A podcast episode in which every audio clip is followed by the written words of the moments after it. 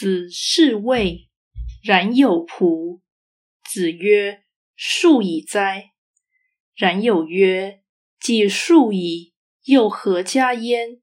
曰：“父之。”曰：“既父矣，又何加焉？”曰：“教之。”孔子到魏国去，冉有跟随伺候。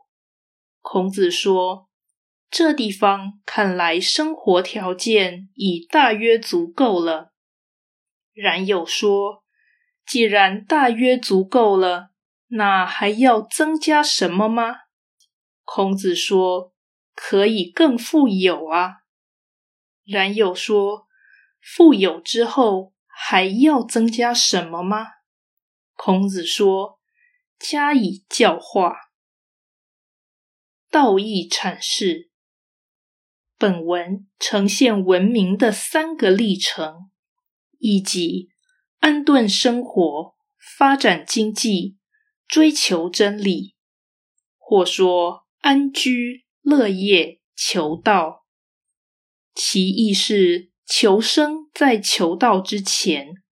但求道在求生之上，人应安身方可立命。然则安身是以立命为目的。